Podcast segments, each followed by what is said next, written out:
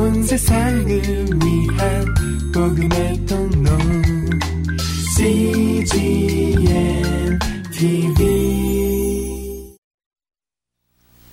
드디어 오순절 날이 이르러서 성령님이 임하셨습니다. 이것이 바로 사도행전 2장 1절의 시작입니다. 1절을 보시겠습니다. 시작.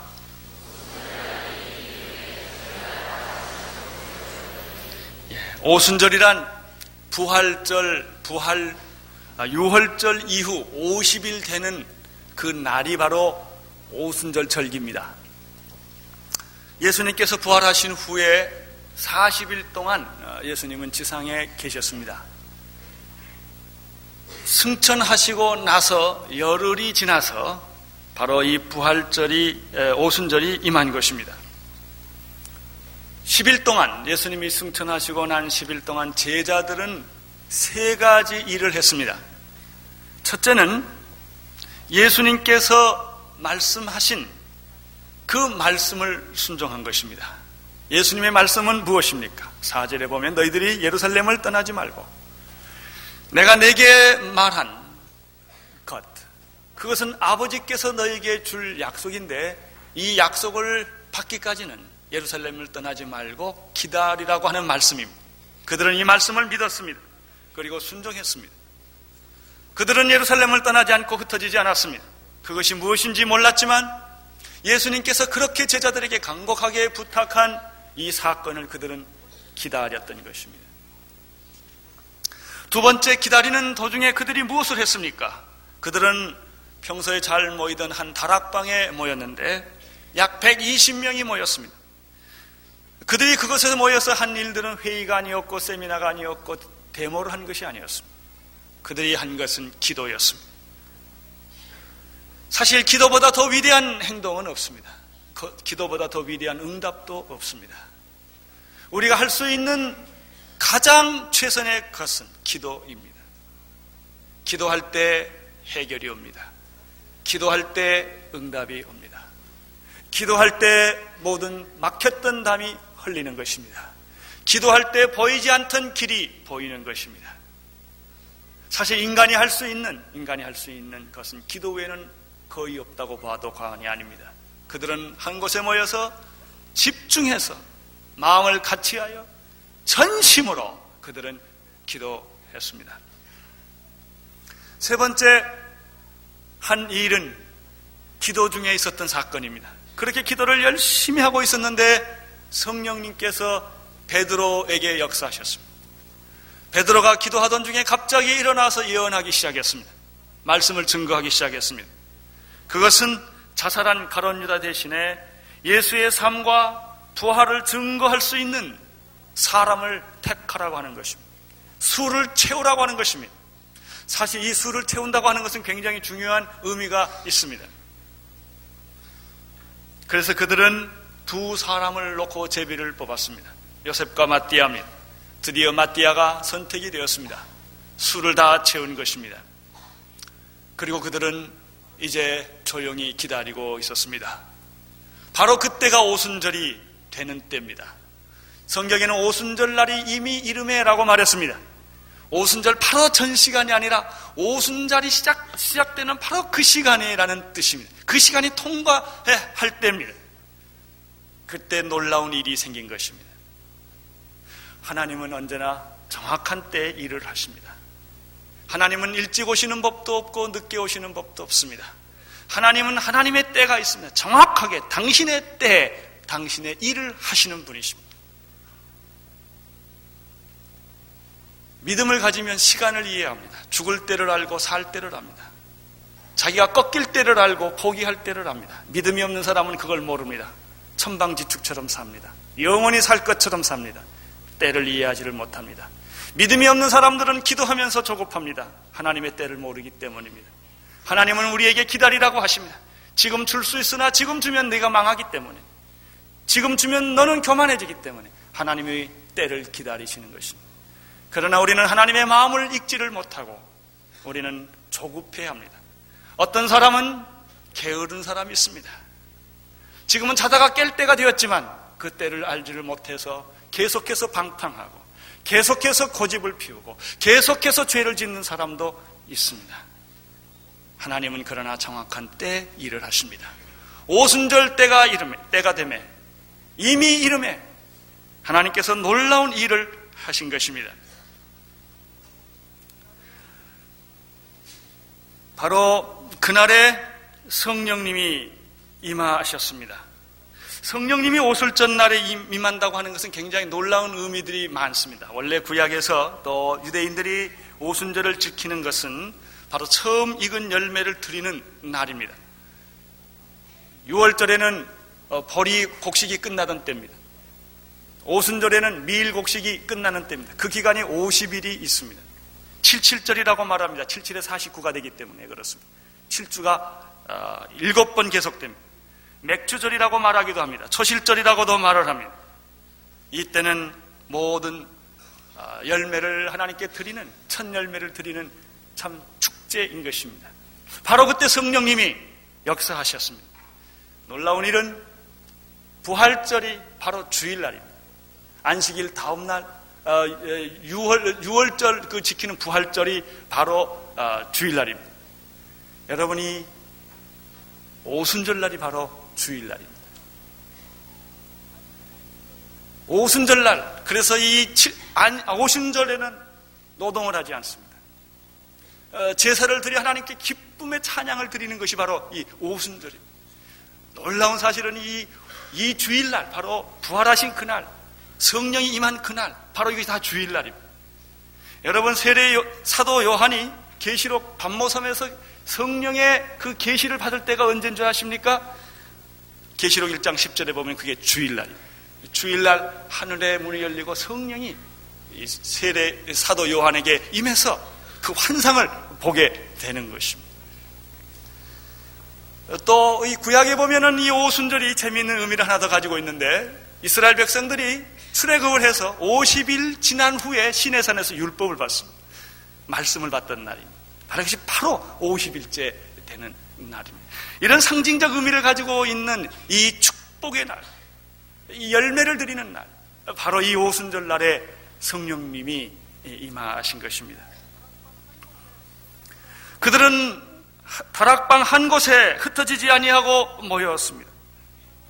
갑자기 하늘로부터 급하고 강한 바람 같은 소리가 그들의 귀를 치기 시작을 한 것입니다. 이것이 바로 오순절의 시작입니다. 2절을 보시기를 바랍니다. 시작.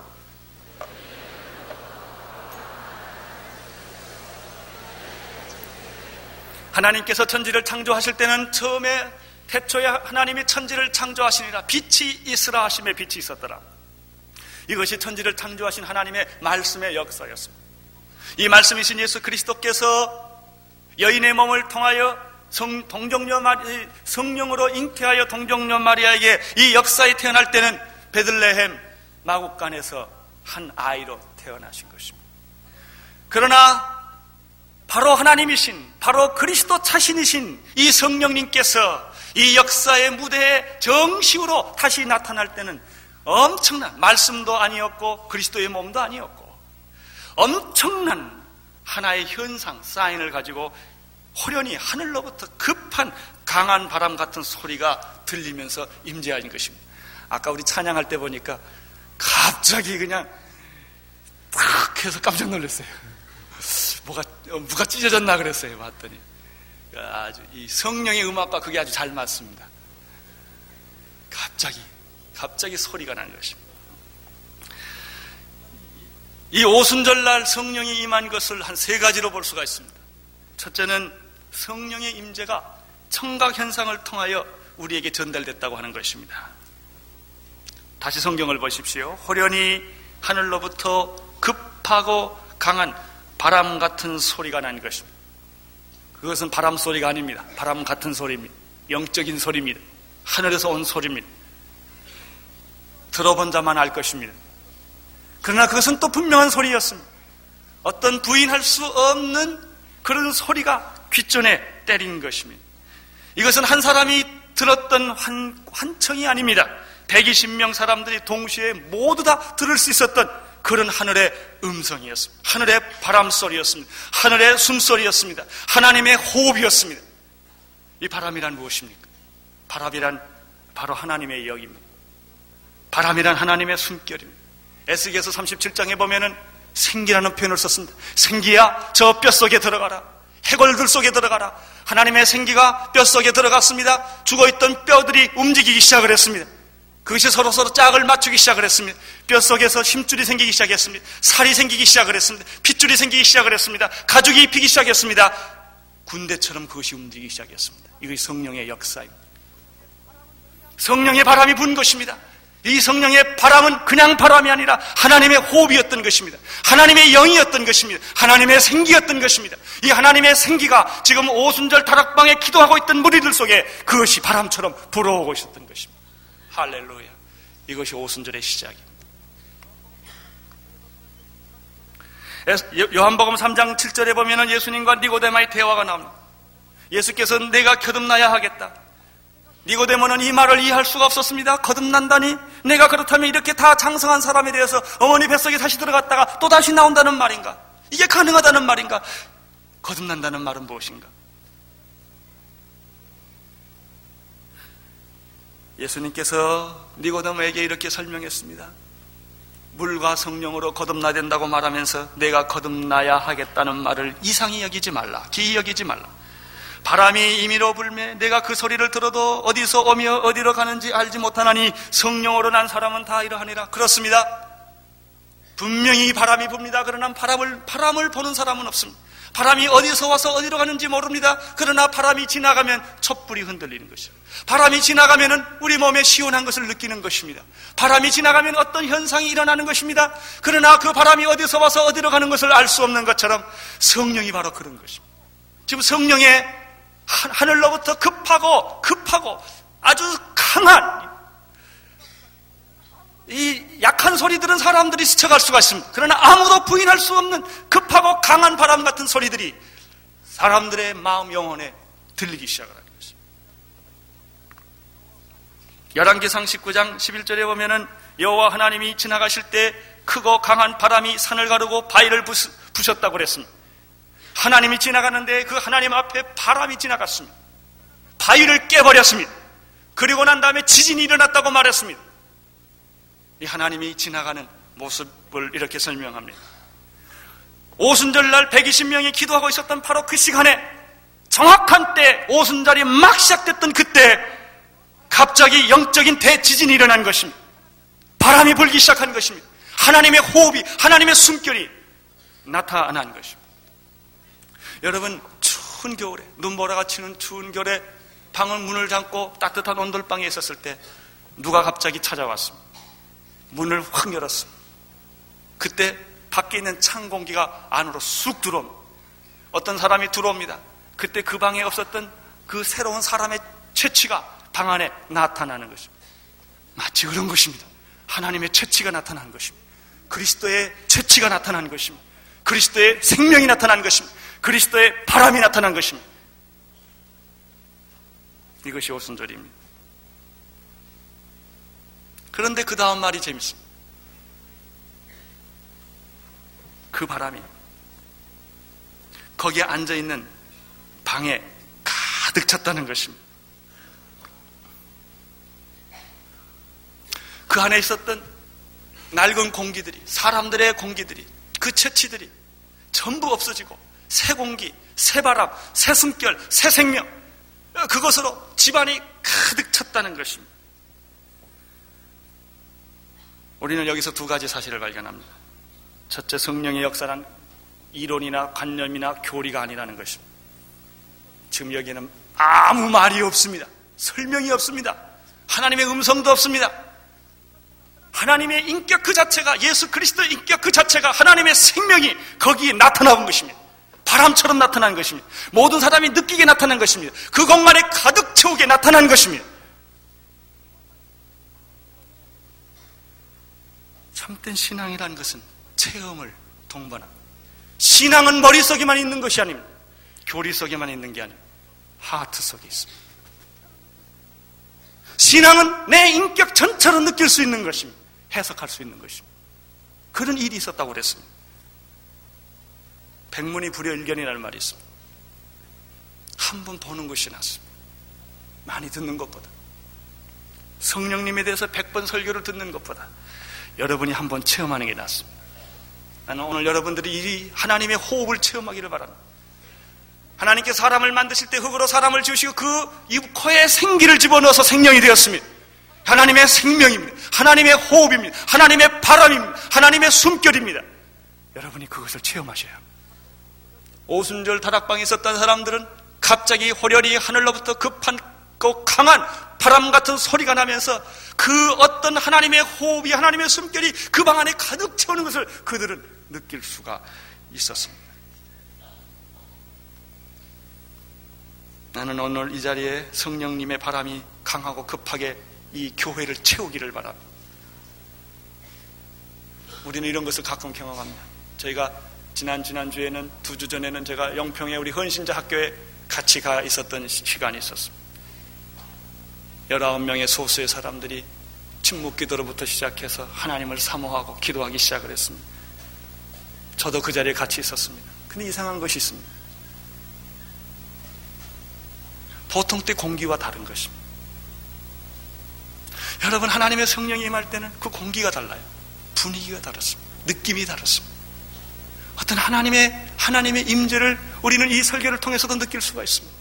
하나님의 영이 움직이시면 그리스도의 영이 움직이시면 그분의 숨결과 그분의 호흡과 그분의 재치와 그분의 말씀과 그분의 사랑이 느껴지는 것입니다. 왜? 그분은 죽은 분이 아니기 때문입니다. 무덤에 갇힌 분이 아니기 때문입니다. 살아 역사하시는 분이시기 때문입니다. 지금도 말씀하시고 계시고, 기분, 지금도 여러분의 죄를 용서하시고, 그는 움직이시는 부활하신 분이시기 때문에 그렇습니다. 여러분, 머리로만 예수 믿지 마십시오. 사상으로 믿지 마십시오. 철학으로 믿지 마십시오. 교리로 믿지 마십시오. 어떤 사람하고 얘기하면 교리로는 완벽한 사람이 있습니다. 그러나 그 마음에 평화가 없는 사람이 있습니다. 여러분 마음에 기쁨이 있습니까? 평안이 있습니까? 감사와 충만함이 있습니까? 사랑이 움직이면 그리스도의 영이 움직이면 내 안에 이런 살아있는 살아있는 신앙이 생기는 것입니다.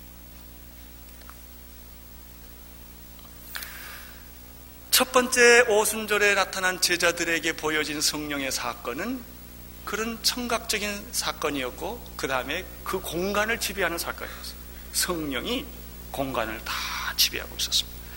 두 번째 오순절에 나타난 성령의 역사는 시각적 현상이었습니다. 3절을 보십시오. 3절 시작.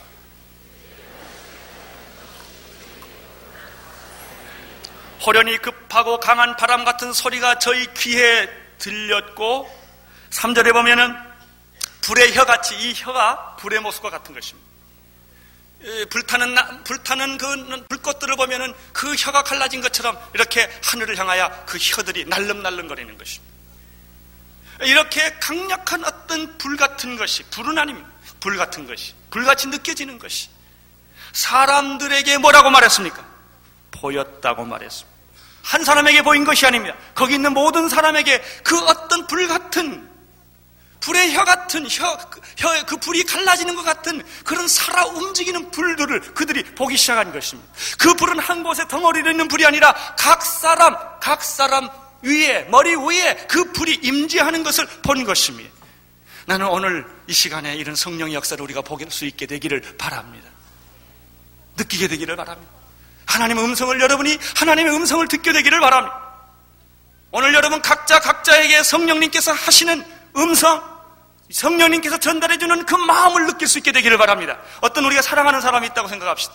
그분하고 나하고 지금 말은 하지 않지만 눈을 한번 딱 맞췄을 때 느끼는 뭘 메시지를 느끼는 것입니다. 내 아내와 우리가 내 아내가 이렇게 딱 만났을 때 그 둘이 얘기할 분위기가 못 되지만 착 보면 하면 아, 뭘한다. 이런 게 있어야 됩니다. 하나님하고 이런, 이런 그 적이 있는 것입니다. 그들은 성령의 어떤 불이 한 사람 한 사람 머리 위에 지금 임재하는 것을 느끼는 것입니다. 뜨거움을 느끼는 것입니다. 어떤 변화를 느끼는 것입니다. 여러분, 내가 이렇게 걸어가다 내 뒤에 누가 사람이 오면 내가 그걸 느낄 수가 있는 것입니다. 하나님이 지금 내 옆에 있는 것입니다. 내 마음에 있는 것입니다. 내 옆자리에 있는 것입니다. 이 자리에 계시는 것입니다.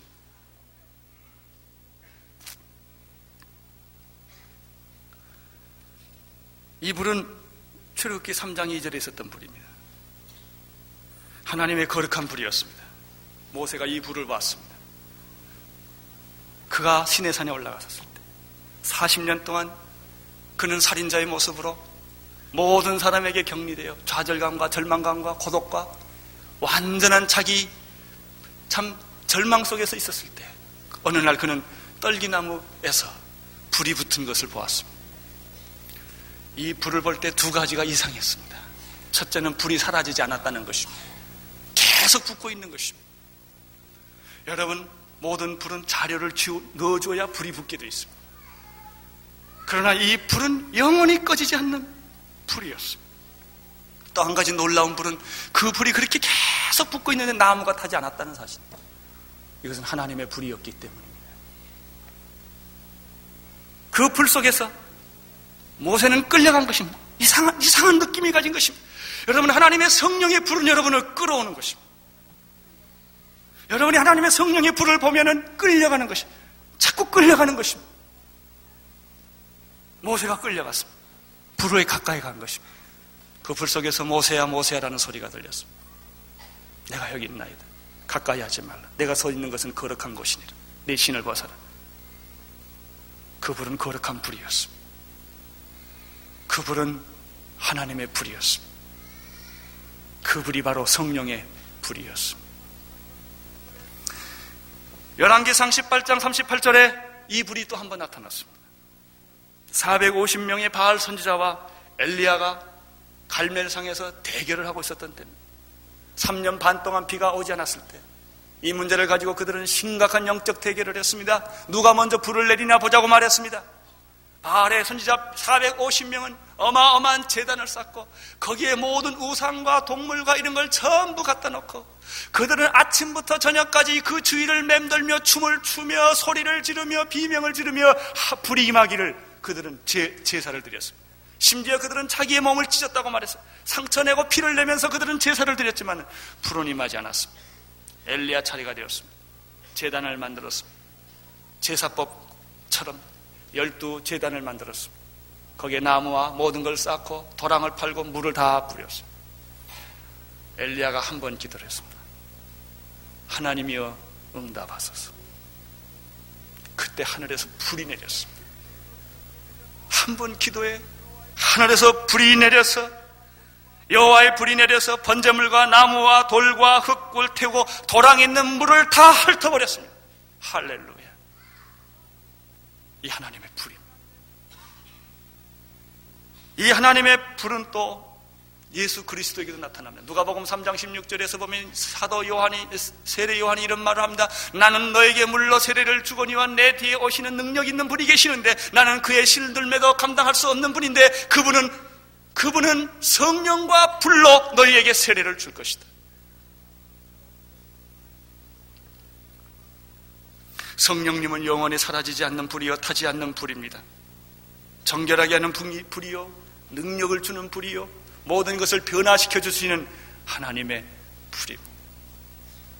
불이 없으면 움직이지 못합니다. 이 불이 지금 사람들의 눈에 보이기 시작을 한 것입니다. 구약 시대에는 모세에게만 보였습니다. 구약 시대는 엘리에게만 그 불이 임했습니다. 그러나 이 오순절날 신약 시대에는 이 불이 믿는 모든 자에게 임하는 것입니다. 120명 모두에게 임했다고 말했습니다. 각자에게 이 불이 임했습니다. 오늘 나는 이 불이 여러분에게도 임할 것을 믿습니다. 그런데 많은 사람들은 믿지 않습니다. 많은 사람들은 사모하지 않습니다. 이 불이 있다는 사실도 모릅니다. 불이 있다는 사실을 인정하지 않으려고 합니다. 그것은 구약에 있었던 한 옛날 얘기로 생각을 합니다. 그것은 오순절에 있었던 한 사건으로, 2000년 전의 사건으로 제안하려고 합니다. 제가 지난주에 그런 말을 했습니다. 하나님을 안 믿는 게 문제가 아니라 하나님을 제안하는 게 문제라고. 여러분이 성령님을 부인하는 것이 아니라 성령님을 제안하고 있는 것이 문제입니다. 이 불이 오늘 교회를 움직이는 것입니다. 이 불이 오늘 우리로 하여금 그리스도인이 되게 하는 것입니다. 능력 있는 삶을 살게 하는 것입니다. 오순, 오순절의 불, 오순절의 성령의 바람. 그것이 바로 우리들이 사모해야 할 불이요, 바람. 우리들이 체험해야 될 일입니다. 여러분, 사역을, 우리는 사역을 합니다. 그러나 사역할 힘이 있어야 사역을 하지요. 사랑하고 싶으나 사랑할 힘이 있어야 사랑을 하지요. 용서를 하고 싶으나 용서할 힘이 있어야지요. 우리가 병들었을 때 낫고 싶으나 이 나을 힘이 있어야지요. 그분이 성령 하나님이십니다. 그분은 오늘 오순절날 사랑하는 제자들을 통하여 경험하고 역사된 것입니다. 세 번째, 이 성령의 임재는 어떻게 나타났습니까? 처음에는 청각 현상으로 나타났습니다. 두 번째는 시각 현상으로 나타났습니다. 세 번째는 전 인격적으로 몸으로 그 현상이 나타났습니다. 4절을 읽어보시기를 바랍니다. 시작.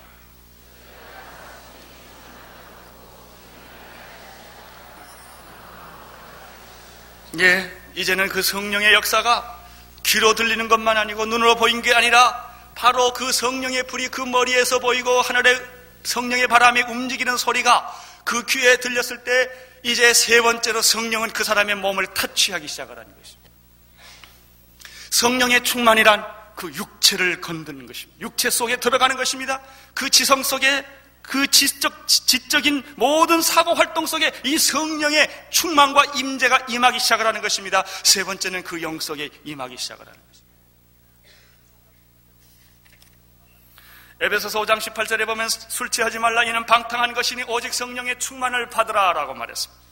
성령 충만이란 무엇입니까? 바로 내 삶 속에, 내 몸 속에, 내 머릿 속에 교리적으로 임하는 것이 아니라 하나님은 계시다. 예수님도 계시다. 성령님이 계시다. 그래서 어쩌자는 말이에요.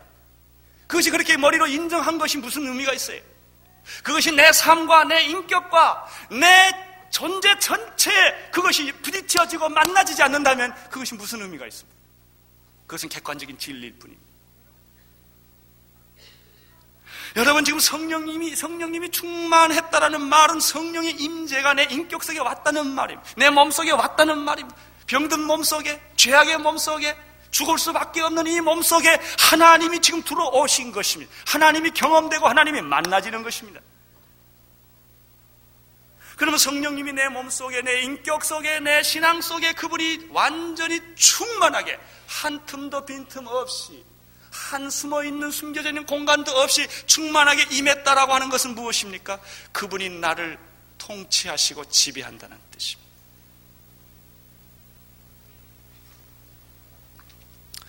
(1910년) 우리의 한일 합방에 쓰라린 역사가 있습니다 일본이 완전히 한국을 통째로 섞어버린 것입니다 그 후에 무슨 일이 있었습니까?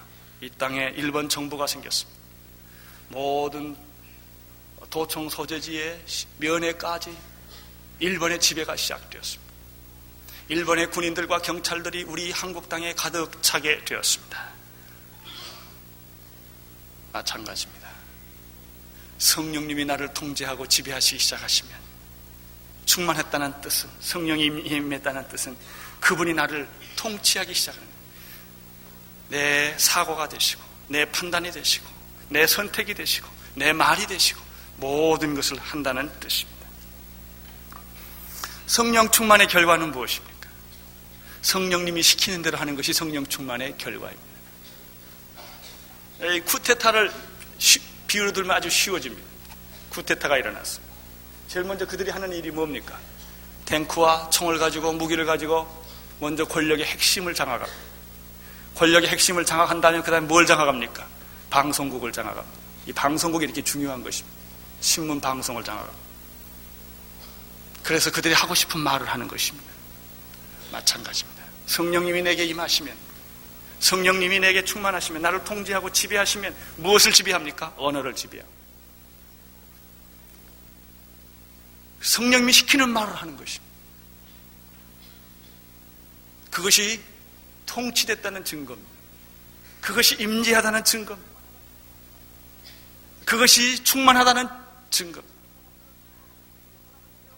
어떤 사람들은 방언을 합니다. 어떤 사람은 예언을 합니다. 어떤 사람은 기적을 베풉니다. 어떤 사람들은 놀라운 성령의 은사들이 많이 나타납니다. 그거 가지고 잘 모릅니다. 그 사람이 무슨 말을 하느냐로 들어보면 정말 성령님이 시키는 말을 하고 있느냐. 성령, 나무는 열매를 보면 합니다. 만약에 그 사람이 성령의 온, 온 가지 은사를 다 받으면서 딴소리하고 딴짓하면 그건 가짜입니다. 아무리 능력이 있어도 가짜입니다. 귀신도 능력을 행할 수 있고 귀신도 방언을 할 수가 있고 귀신도 모든 이상한 환상들을 할 수가 있습니다. 그거 자체가 증거가 아닙니다. 누구의 통제를 받았느냐는 무슨 말을 하느냐를 결정합니다. 여러분들은 성령님의 생각을 말하고 있습니까? 여러분 자신의 생각을 말하고 있습니다. 여러분 찬송을 부를 때 정말 성령님에 의해서 기뻐해서 찬양하는 것입니까? 그래 몇 장 부른 되지? 한번 불러볼까? 이러고 하는 겁니까? 여러분 기도가 성령님에 의해서 터져 나오는 것입니다. 내가 인위적으로 기도하는 것이면 그것이 어찌 성령님의 충만이겠습니까? 4절을 보십시오. 4절. 시작.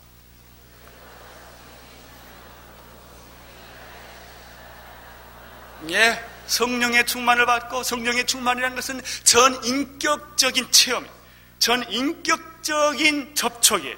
전 인격적인 지배가 나타나는 것입니다. 이렇게 하나님의 성령 충만이 나타나면 성령이 말하게 하심을 따라 내가 말하는 것입니다. 이게 크리스천입니다. 하나님이 원하는 생각을 내가 생각하고 하나님이 원하는 말을 내가 말하고 하나님이 원하는 행동을 내가 하게 되는 것입니다. 이게 성령 충만입니다. 오늘 나는 여러분에게 그런 일이 있기를 바랍니다. 내 생각을 말하는 것이 아닙니다. 내 방법을 말하는 것이 아닙니다. 내 감정을 말하는 것이 아닙니다. 여러분은 지금 성령님의 생각을 하십니까? 성령님의 느낌을 갖습니까? 그, 런 그런 느낌을 지금 여러분 하나님과 아주 밀접한 느낌을 요즘 갖습니까? 자, 한번 두 가지 실습을 해 보십시다. 지금 여러분 내 설교를 듣고 있습니다. 무슨 생각을 하고 계십니까? 이런 설교를 들으면서도 마음이 복잡하고 상황이 어려운 사람은 예배 끝나고 갈 일이 바쁩니다. 내가 그, 지금 빨리 그 사람 만나야 되는데 몸은 여기 와 있으나 생각은 천길 만길일 수가 있습니다. 이런 설교를 들으면서도 전혀 마음의 문이 열리지 않고 자기 홀로의 생각을 할 수가 있습니다. 그것은 여러분입니다. 하나님의 생각이 나지 않는 사람은 이런 분이 있어요. 어떤 사람 하나님의 생각이 더 깜깜한 사람이 있어요. 무슨 말을 해야 될지. 하나님 그래도 헛도는 것 같아요, 말이. 그런 사람이 있어요. 그런 어떤 사람은 하나님 그러면 눈물이 그냥 날. 아버지. 내 옆에, 내 가까이, 내 안에 나를 품어주시고 나를 이해하시고 나를 용서하시고 두려워하고 염려하고 있는 나를 감싸주시는 그 어떤 분을 느끼 누군가 내 뒤에서 이렇게 안아주는 거죠. 그분이 나를 안아주시고 내 눈물을 닦아주시고 나의 모든 수고하고 무거운 짐을 다 풀어주시는 그분을 느낄 수가 있어요. 여러분은 어떻습니까?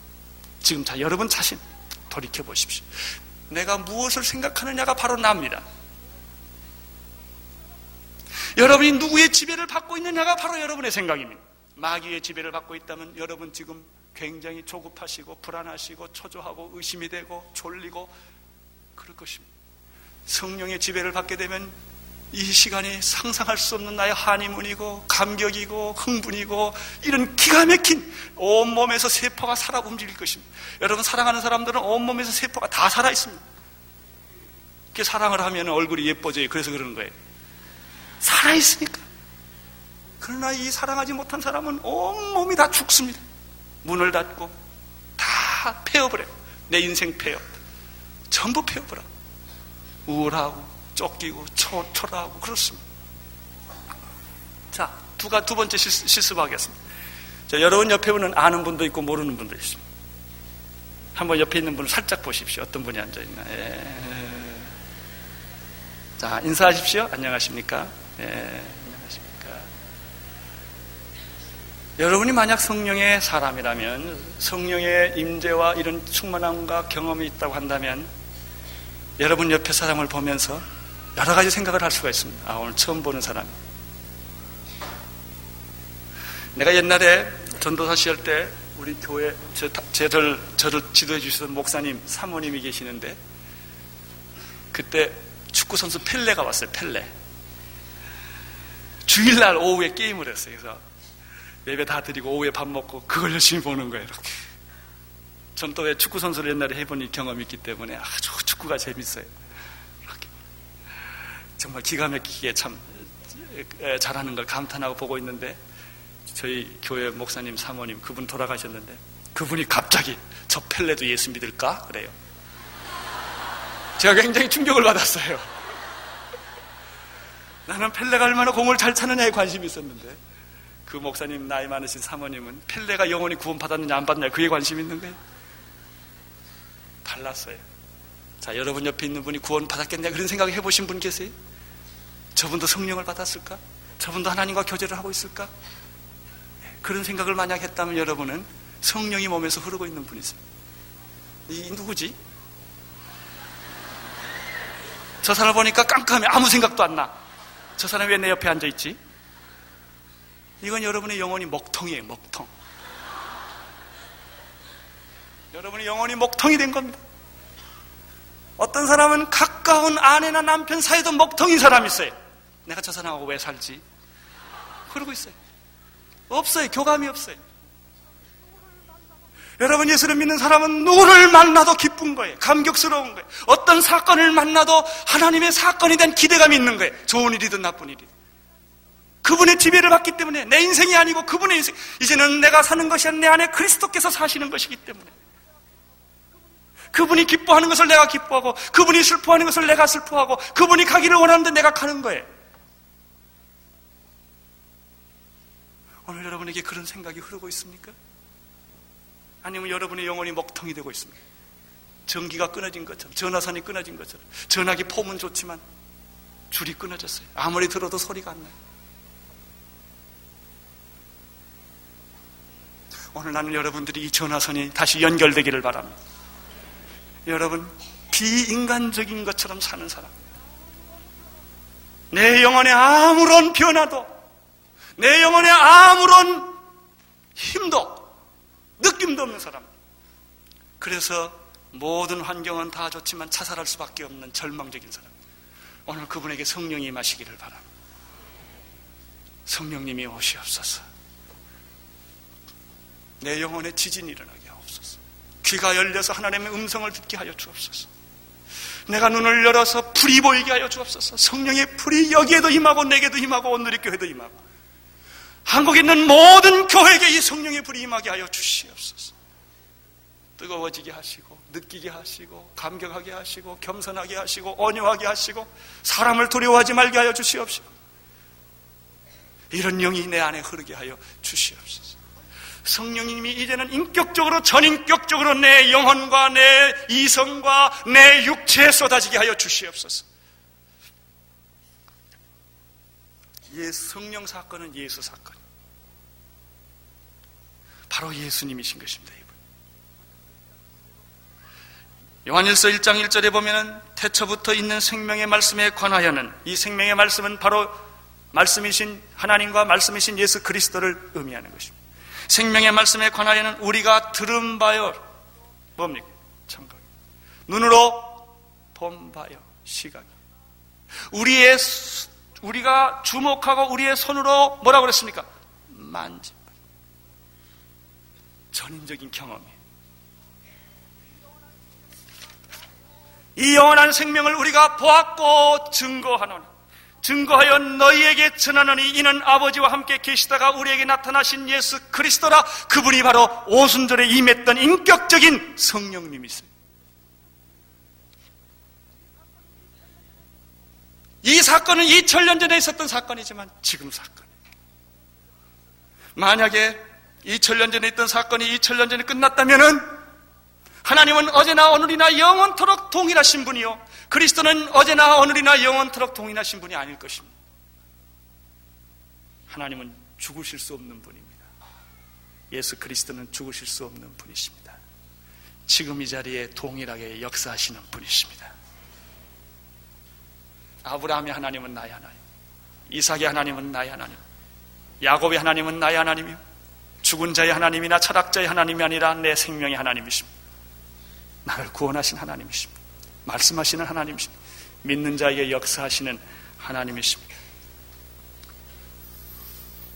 오순절의 성령의 사건이란 단순하게 성령이 임하는 사건이 아니라 성령 하나님이 역사에 잉태되는 사건이야 탄생되는 사건입니다. 마치 이것은 예수 그리스도의 탄생과 같은 것입니다. 이제부터 시작되는 것입니다. 여러분 베들레헴 말국간에 예수가 태어났을 때는 어린 아이였습니다. 그 아이가 이제는 지혜가 자라고 몸이 자라서 12살이 됩니다. 그 아이가 자라서 이제 30이 됐습니다. 여당강의 세례, 세례 요한에게 세례를 받으시고 하늘의 문이 열리고 하늘의 성령이 비둘기같이 그에게 임하기 시작을 합니다. 그래서 그에게 구원의 역사들이 일어납니다. 안전병이 일어나고 봉사가 눈을 뜨고 문둥병이 낳고 죽은 자가 살아나고 귀신이 떠나가고 바다가 잔잔해지는 초자연적인 일이 일어납니다.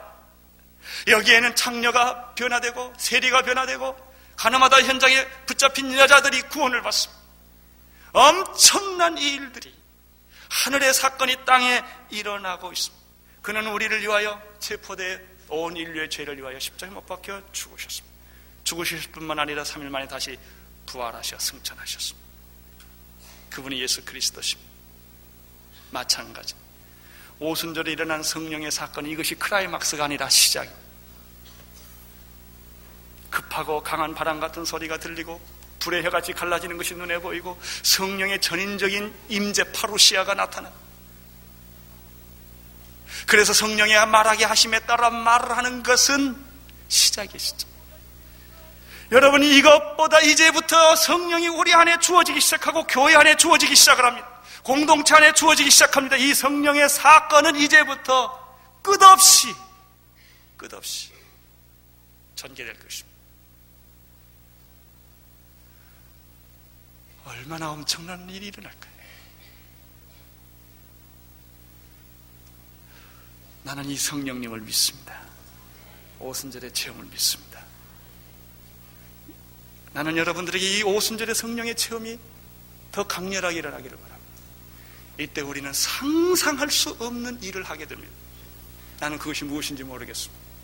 나는 분명히 믿습니다. 우리가 이 말씀을 순종하기로 결심하고 따라갈 때 오늘의 교회는 이 지상에서 감당할 수 없는 일을 하게 될 것입니다. 하나님을 제한하지 마십시오. 성령님을 제한하지 마십시오. 하나님을 나처럼 생각하지 마십시오. 하나님은 위대하신 분이십니다. 엄청난 일을 우리같이 어리석고 연약한 사람들을 통하여 하나님은 일을 하십니다. 12명의 제자들을 데리고 하나님이 일을 하셨던 것처럼 여러분들은 엄청난 일을 하게 될 것입니다. 주님을 찬양하십시다. 이 호순절을 찬양하십시다. 오 주님이여 오늘 여기에 계시는 모든 분에게 오시옵소서. 한 사람 한 사람에게 불처럼 불러 임하여 주시고 바람처럼 임하여 주셔서 우리의 인격 전체 변화를 허락하여 주시옵소서. 성령님의 생각함에 따라 생각하게 하여 주시옵소서. 하나님의 축복이 오늘 여러분에게 함께 하시기를 바랍니다. 통성으로 같이 기도하십시다. 주여 오늘 오늘이 교회에 하나님의 성령의 임재가 가득 차게 하여 주시옵소서.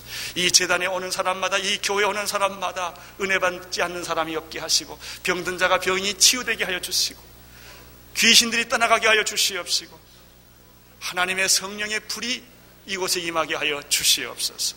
우리 통성으로 같이 한번 기도하십시다.